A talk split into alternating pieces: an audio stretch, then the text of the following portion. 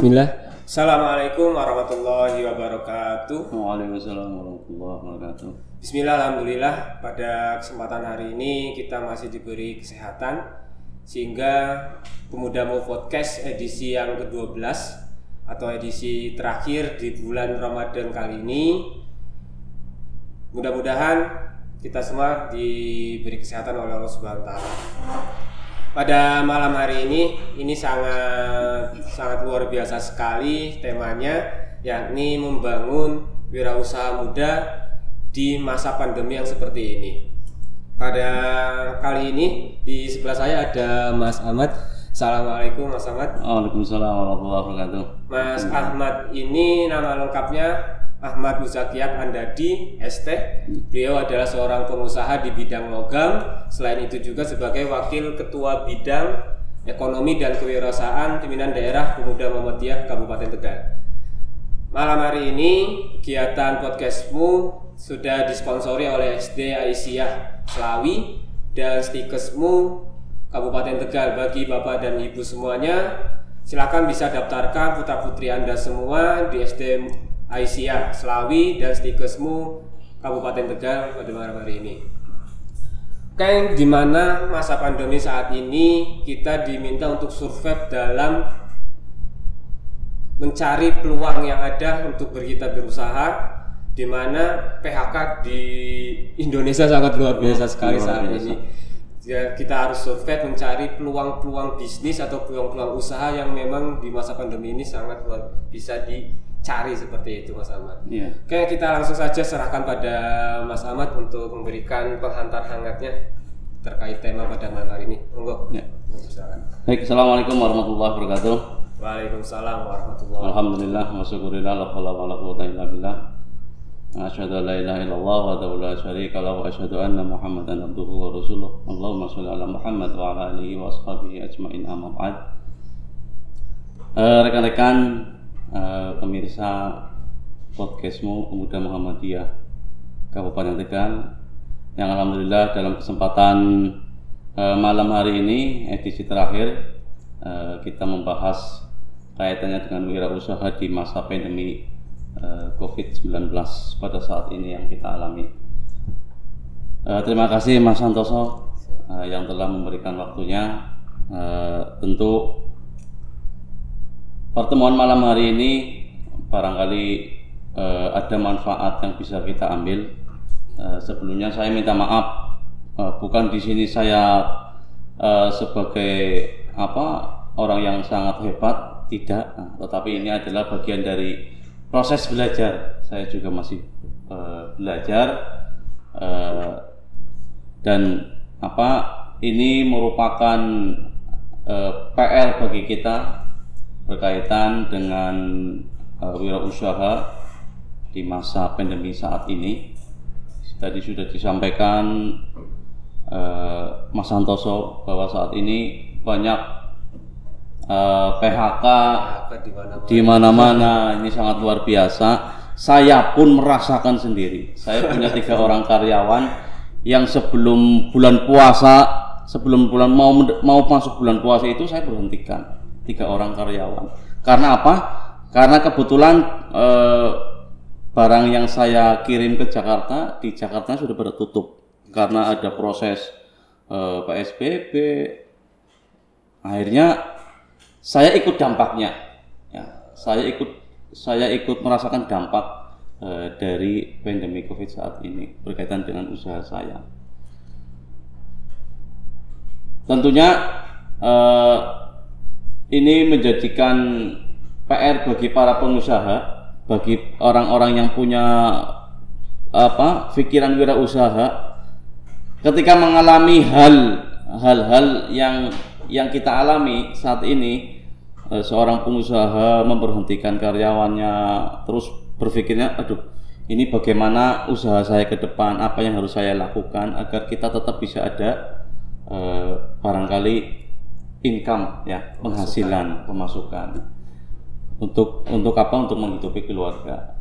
Barangkali ini sangat sangat eh, penting dan tentunya eh, saya mengajak kepada seluruh barangkali rekan-rekan pemuda Muhammadiyah yang ada di Ranti, yang ada di cabang dan seluruhnya kepada eh, masyarakat umum, ayo kita lebih berpikir ke depan. Eh, tentu masa pandemi ini kita tidak tahu kapan berakhirnya. Eh, barangkali inilah adalah proses apa? eh, proses ujian yang Allah berikan kepada kita agar kita bisa bisa lebih berpikir ke depan. Jangan kemudian kita berpikir yang hura-hura menghabiskan uang atau barangkali hal-hal yang kurang bermanfaat. Tentu pikiran-pikiran ini muncul ketika eh, pandemi saat ini yang kita rasakan. Kemudian bagaimana sih eh, apa eh, wirausaha atau kegiatan usaha yang kita lakukan di masa pandemi ini? Eh, tentu eh, saya saya apa memberikan pengertian dulu bahwa wirausaha itu adalah eh, ini saya pengertian secara umum saja Siap, bisa. ya bahwa wirausaha itu adalah seseorang yang memiliki keberanian mengelola usaha secara mandiri menggunakan segala sumber daya yang yang kita miliki. Artinya eh, ketika kita memiliki keberanian untuk berwirausaha yang usaha itu akan kita kelola sendiri, nah, ini barangkali perlu eh, keberanian yang sangat kuat, yang sangat eh, yang sangat bisa diperhitungkan ke depan untuk mengelola sebuah usaha. Apa pun usaha itu, baik di bidang katakan di bidang logam, di bidang eh, pertanian, di bidang eh, peternakan, apa saja semua bidang, semua bidang usaha itu bisa kita lakukan. Tergantung dari minat, minat, eh, minat, Passionnya kita. iya actionnya kita. Terserah teman-teman minatnya di mana, itu bisa mulai berpikir dari sekarang. Dipikir, eh, kemudian dari pikiran itu biasanya muncul sebuah ide. Nah, ide itulah yang nanti kita, yang nantinya kita akan jalankan. Bahwasanya eh, menurut saya, menurut saya ini ide itu akan sangat mahal harganya ketika ide itu bisa kita apa eh, kita jalankan kemudian ketika sudah berjalan bisa kita kembangkan. Di dunia usaha ini sangat luar biasa. Ide ini bisa bisa muncul ketika kita mau berpikir. Silakan difikirkan secara jernih. Eh, nanti kita akan muncul ah saya mau usaha di bidang bidang peternakan misalnya. Saya mau bidang di bidang apa eh, logam ataupun yang lain itu nanti akan akan muncul tersendiri. Yang penting kita ada kemauan kemauan yang yang kuat untuk berwira wirausaha. Seperti itu. Mas Santoso. Kita tadi disampaikan bahwasannya wirausaha itu seseorang yang memiliki kebera- keberanian atau mengelola sumber daya yang dimilikinya. ya. Saya saya saat ini pun masih dalam proses seperti itu. Tapi pada jalan berjalan itu saya selalu berpikirnya nggak pede. Hmm, Nah, nggak pedenya itu karena yang melakukan pekerjaan seperti ini apakah bisa atau enggak? ya ini passion saya atau bukan. Ya. Nah, saya yang mintakan adalah kiat-kiat suksesnya. Oh, ya. Nah, mudah-mudahan ini bisa mem- memberi Ya. motivasi untuk saya pribadi dan teman-teman semua yang ada di rumah. Kiat-kiat Oh, sukses ya. menjadi wirausahanya. Ah, ya, terima kasih Mas Santoso atas pertanyaannya. Ini barangkali kiat-kiat ini juga menjadi ciri-ciri dari seorang wirausaha yang akan eh, melakukan kegiatan usaha ya. Yang pertama mungkin memiliki komitmen ya, memiliki keberanian serta memiliki daya kreasi dan inovasi yang baik. Ini sangat diperlukan. Eh, kalau kita sering ikut mengikuti acara-acara pelatihan-pelatihan wirausaha itu, kadang motivator selalu mengatakan action, action. Nah, betul. action inilah ketika kita tidak punya keberanian, ya tidak akan Terjadi. Eh, terjadi, tidak akan bisa berjalan. Padahal eh, di wirausaha ini kegiatan wirausaha ini eh, hal itu harus harus ada. Keberanian itu harus ada. Bahasa bahasa teganya kudu wani nekat seperti itulah. Bahasanya seperti itu. Harus harus berani. Sebab kalau tidak ada keberanian ya selamanya tidak akan bisa berjalan kegiatan Malah mandek di situ. Mal iya karena kita berpikirnya Rugi. eh, maju mundur wani apa orang wani apa orang Nah, ini nanti eh, tidak akan berjalan. Harus berani action harus berani action. Kemudian eh, sanggup dan apa mempunyai keberanian dalam di dalam berhadapan dengan resiko tadi disampaikan ketika kita mau apa wirausaha di bidang apa ya nanti untung apa rugi? Kita jangan berpikir untung ruginya. Karena itu belum belum berjalan. Nah, kita nanti untung ruginya itu ketika kita sudah berjalan nanti kita bisa mengetahui untung atau rugi. Kalaupun itu untung ah, itu bisa kita eh, kembangkan. Kalaupun rugi kita bisa cari cari alternatif barangkali alternatif atau barangkali kelemahannya apa sih kenapa kita rugi? Ya bisa dicari. Nah, kemudian yang ketiga adalah mempunyai daya analisa yang baik dan tepat ya. Ini ada ada ada kaitannya dengan tadi untung rugi. Eh, ketika kita mau berwirausaha kita tentu harus hitung-hitungan ya. Hitung-hitungan modal kemudian keun- apa analisa tentang keuntungan. Pasar iya kasarnya ya. Secara walaupun itu dibikin secara sederhana. Sebab ketika nanti tidak apa analis analisanya tidak tepat ya kita akan tentunya akan rugi seperti itu. siap-siap Ke- hmm, kemudian eh, yang keempat adalah tidak konsumtif ya. Ketika kita sudah berwirausaha eh, sudah berjalan, ini jangan mentang-mentang kita sudah punya penghasilan lebih katakan ya. Eh, kita selalu makan enak, kita selalu membeli barang-barang elektronik yang mahal atau jalan-jalan Iya jalan-jalan, beli motor baru atau bahkan beli mobil. Yang usaha itu masih butuh apa modal untuk untuk apa? Untuk pengembangan katakan.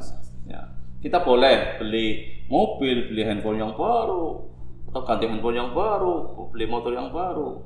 Selagi memang usaha kita itu eh, tadi ada analisis apa? Analisis yang tepat, yang baik untuk ruginya ketika kita mengambil sebagian untung kita apakah tidak mengurangi modal kita itu bisa bisa dianalisis eh, yang penting tidak konsumtif ya yang yang tidak konsumtif untuk kegiatan yang tidak bermanfaat. Artinya ketika kita masih butuh modal ya lebih baik kita pikirkan dulu untuk usaha kita agar bisa eh, berjalan dengan baik ke depan.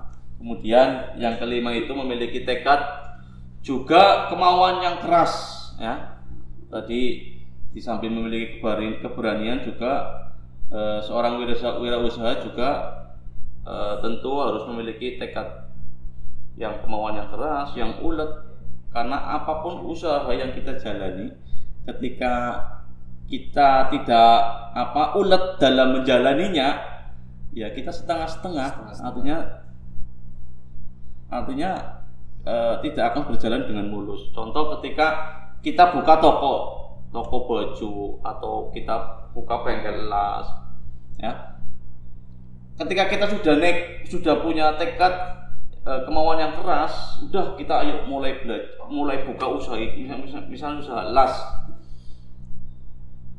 Kita buka toko las, kemudian buka coba ki- kita punya komitmen yang keras, yang kuat eh, dalam setahun akan saya buka setiap hari. Ibaratnya kita melayani atau tidak melayani, kita buka. Kita buka eh, toko itu. Saya yakin ketika eh, ketika kita sudah berniat wirausaha eh, dan kita ulet eh, ibaratnya eh, setiap hari itu melayani atau tidak melayani tetap kita buka. Karena ini adalah bagian proses ya. Proses rintisan awal kita ya kita berwirausaha sebagai bentuk sebagai komitmen bentuk komitmen kita jangan kemudian seminggu aduh kok sepi. sepi ya? Nah, ini kemudian semangat kita eh, menjadi luntur. Yang kemudian kalau se- semangat ini tetap setiap minggu luntur-luntur akhirnya tutup. Belum apa-apa sudah tutup kan ini. Ya ini makanya komitmen yang keras yang yang kuat.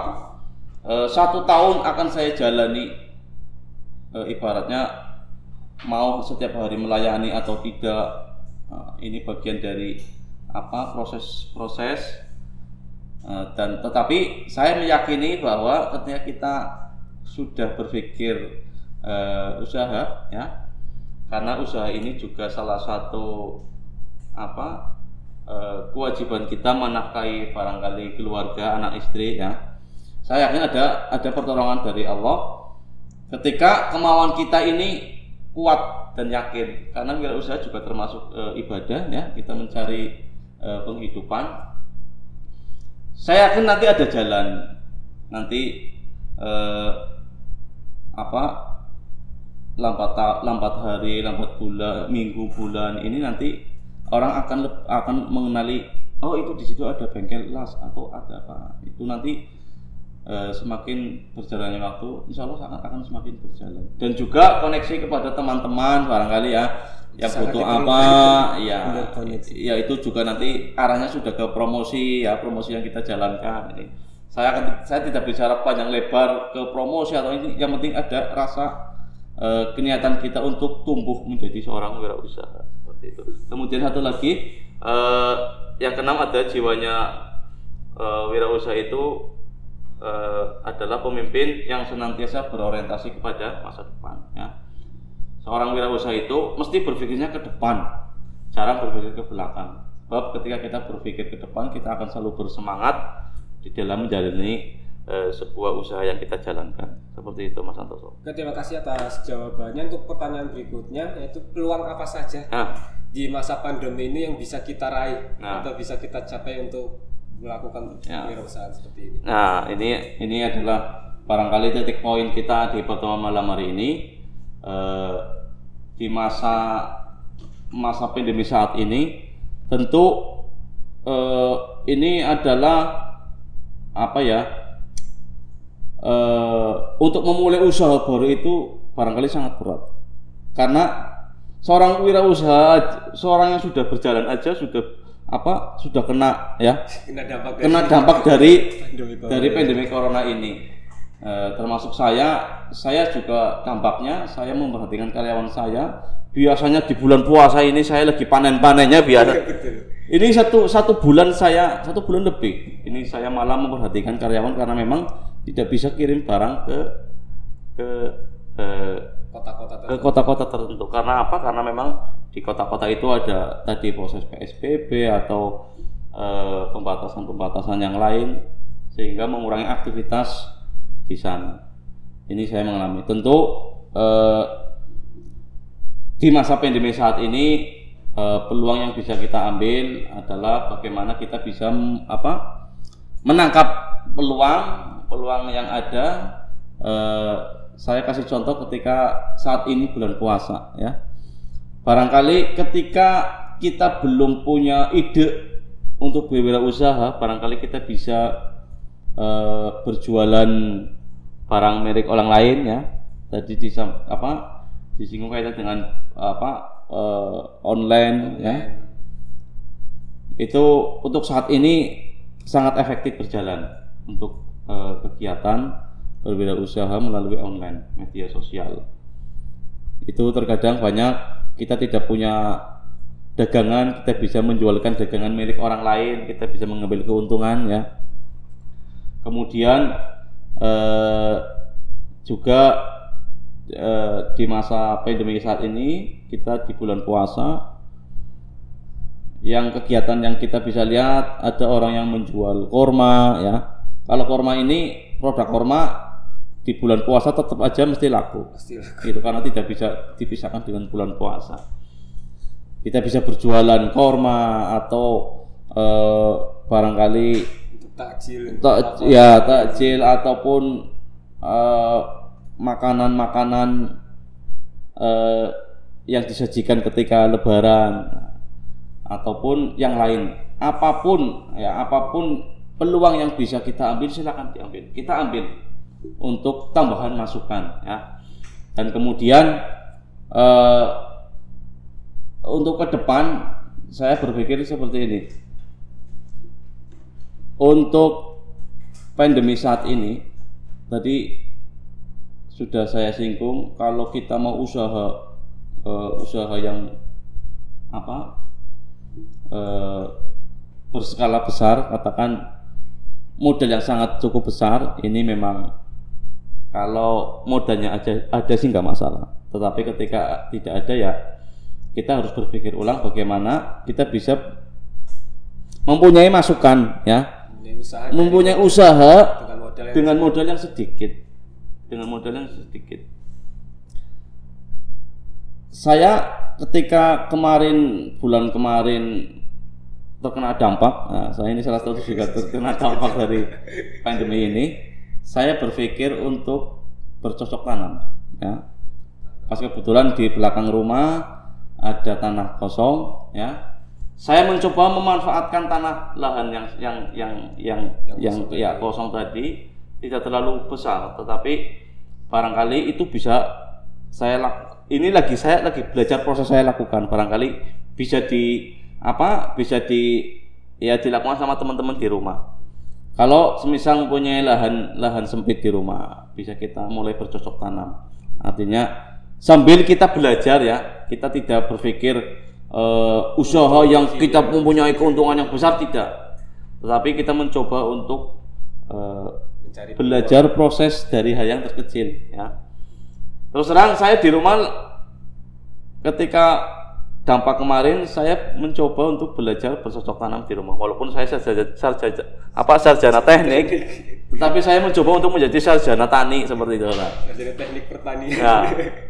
Tetapi ya ini adalah proses belajar. Saya mencoba bercocok tanam bayam, bayam, kangkung, kemudian cabai. Yang itu eh, orientasinya nanti ketika kita menanam bayam, kita bisa mengisi warung-warung warung-warung kecil yang ada di sekeliling kita. Ini bicara proses dari yang terkecil ya. Saya tidak bicara berapa untung yang kita raih itu tidak. Yang penting ketika usaha itu apa kegiatan itu bisa berjalan dan ada masukan dan ada keuntungan walaupun itu sedikit, nah itu e, bisa berjalan dan itu bisa kita kembangkan ketika memang e, e, kita berpikirnya akan lebih ke depan. Contoh bisa mengisi restoran ya, restoran Dari hasil tani. Iya dari hasil tani tersebut. Contoh misalnya kangkung, kita bisa ngisi warung makan warung makan, eh, katakan di di apa Wilayah di wilayah yang terdekat lah. Nah, itu kan dan saya yakin ketika itu berjalan pasti ada keuntungan karena eh, untuk modal juga sangat sedikit, ya. Modal sangat sedikit dan itu bisa kita laksanakan. Misalnya bayam-bayam misalnya bayam atau kangkung. Kan modalnya paling cuma ya sedikit lah untuk beli benihnya aja sudah paling 15.000 juga sudah dapat benih itu kalau kita tanam eh, akan bisa berkali-kali lipat. Dan silakan teman-teman coba eh, browsing di internet kait dengan usaha-usaha pertanian itu banyak banyak sekali yang bisa kita eh, jalankan di apa sekeliling rumah kita lahan kita yang sempit bisa. Intinya sesempit apa pun lahan bisa kita kelola. bisa kita manfaatkan. Sekarang banyak banyak eh, apa eh, peluang-peluang atau kegiatan-kegiatan yang sudah berjalan seperti itu di, di internet eh, atau di Google itu bisa kita ya kita terapkan di rumah lah seperti itu. Ini di bidang pertanian atau di bidang yang lain pun bisa. Ini untuk pribadi dan barangkali ini untuk amal usaha. Usaha. amal usaha untuk ya pemuda Muhammadiyah baik ada di ranting ataupun eh, di cabang ini masih berkaitan dengan pertanian. Saya itu kemarin ngobrol sama teman-teman di ranting. Pas betulan ranting eh, saya itu pemuda Muhammadiyahnya punya koperasi saya iya koperasi Ada koperasi saya kemarin sudah menawarkan yuk nanti eh, tahun depan setelah kita RAT kita mencoba untuk eh, bergerak di bidang pertanian. Kita garap lahan-lahan milik pimpinan Rati Muhammadiyah yang eh, tanah-tanah wakaf kan kadang banyak. Iya, tentu bisa banyak. Di ranting-ranting lain itu pasti kadang apa ranting itu menerima tanah wakaf berupa sawah. Nah, ini ayo kita pemuda, pemuda teman-teman pemuda mencoba untuk bergerak di bidang pertanian. Kita maksimalkan eh, tanah-tanah wakaf yang belum produktif, ya. Kita mencoba untuk eh, untuk belajar, bela- belajar berwirausaha di bidang pertanian. Ini ini di samping proses belajar untuk berwirausaha tentunya nanti eh, ketika kita bisa apa ditangani dengan maksimal saya yakin ada hasil ada keuntungan yang bisa kita ambil di situ. Ini untuk untuk amal usaha. Kalau di alhamdulillah di pemuda Muhammadiyah Kabupaten sudah punya amal usaha eh, PT Perkasa. Ini juga sangat luar biasa. Ada kebermanfaatan dari berdirinya PT Perkasa yaitu bisa menciptakan lapangan pekerjaan ya. Ini sangat luar biasa dan dan itu juga merupakan salah satu eh, tujuan dari seorang wirausaha itu bisa menciptakan lapangan pekerjaan. Nah, artinya eh, di samping kita ada masukan untuk pribadi untuk menghidupi keluarga juga kita bisa membantu eh, tetangga kita. Ketika kita punya karyawan ya bisa menciptakan lapangan pekerjaan. Ini sangat luar biasa Tadi menarik sekali Hmm. kita bisa mempergunakan tanah wakaf. Baik tadi bisa menggunakan pertanian, bahkan peternakan pun pasti bisa, seperti bisa itu. Bahkan untuk teman-teman pemuda sangat kalau kita lihat tanah wakaf tanah wakaf yang dimiliki oleh Muhammad itu sangat luar biasa, tapi sampai saat ini kadang jarang Betul, digunakan. betul Nah itu eman-eman bahasa tegalnya Ya. eman-eman sekali itu bisa menjadi income ataupun pemasukan buat organisasi sebagai amal usaha Muhammadiyah. Betul. Atau pemuda Muhammadiyah pada saat ini apalagi di masa yang seperti ini teman-teman bingung mau mencari kerjaan atau Betul, apa itu kita gunakan semaksimal mungkin.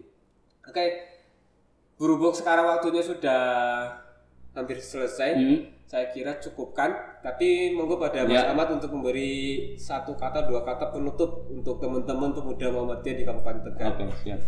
Eh, barangkali ini yang terakhir sebagai penutup, menjadi wirausaha itu sebuah keharusan, ya, sebuah keharusan.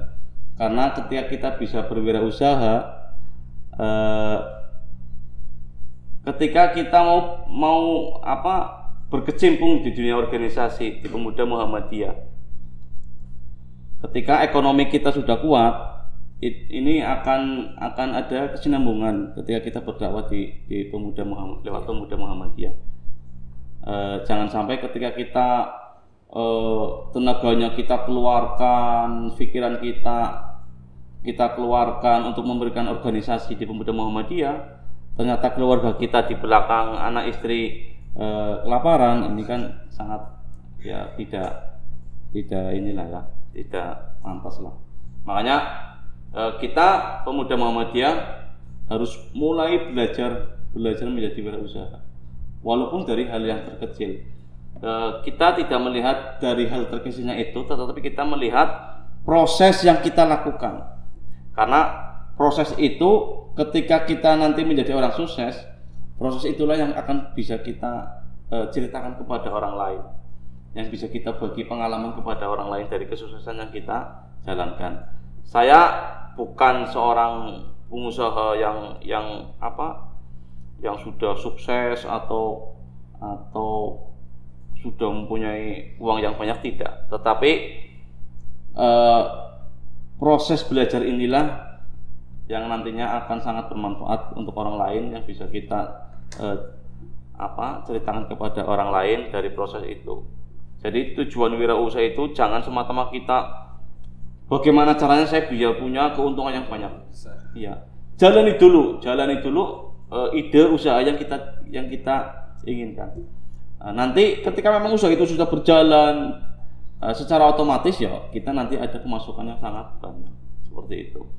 Dan tentunya di masa pandemi saat ini eh, kita harus lebih eh, apa lebih prihatin dengan kondisi yang ada, mari kita ciptakan melihat eh, lingkungan di sekeliling kita apa yang bisa kita laksanakan, apa yang bisa kita eh, ciptakan di, berkaitan dengan apa peluang usaha yang bisa dijalani.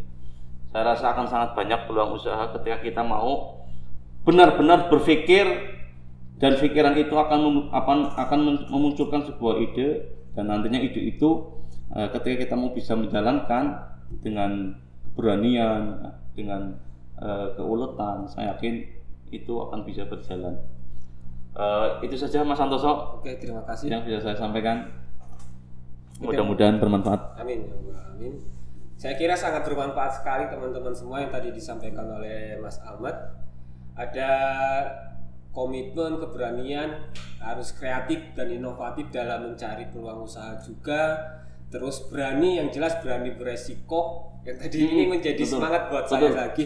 Harus berani beresiko. Daya analisa ini yang yang belum sampai saat ini saya kerjakan untuk daya analisa apa yang dibutuhkan oleh pasar dan lain sebagainya dan usaha di bulan Ramadan ini pasti banyak dan teman-teman pun Betul. pasti sudah bisa menangkap satu persatu usahanya seperti itu untuk terakhir silakan pada teman-teman semua pemuda Muhammadiyah ataupun Muhammadiyah bagi yang mau berinfak, berzakat, bersodakoh silakan bisa langsung saja pada Lazismu Kabupaten Tegal. Atau yang memiliki putra putri yang mau masuk SD silakan bisa langsung mendaftarkan diri di SD Aisyah Selawi. Dan yang lulus SMA atau SMK bisa mendaftarkan diri langsung pada Stikesmu Kabupaten Tegal. Ada bu- membuka program S1 Farmasi untuk penutup pada malam hari ini ada satu slogan dari salah satu organisasi yakni Dream It, Do It, and Share It. Dream It ketika kita memiliki mimpi tadi mimpi usaha saya pengen usaha A B C D terus kita do it, kita lakukan. Kita harus tadi yang salah disampaikan harus memiliki komitmen, keberanian, kreativitas itu kita lakukan. Setelah itu kita berhasil baru kita share dan kita sharing pada teman-teman seperti itu.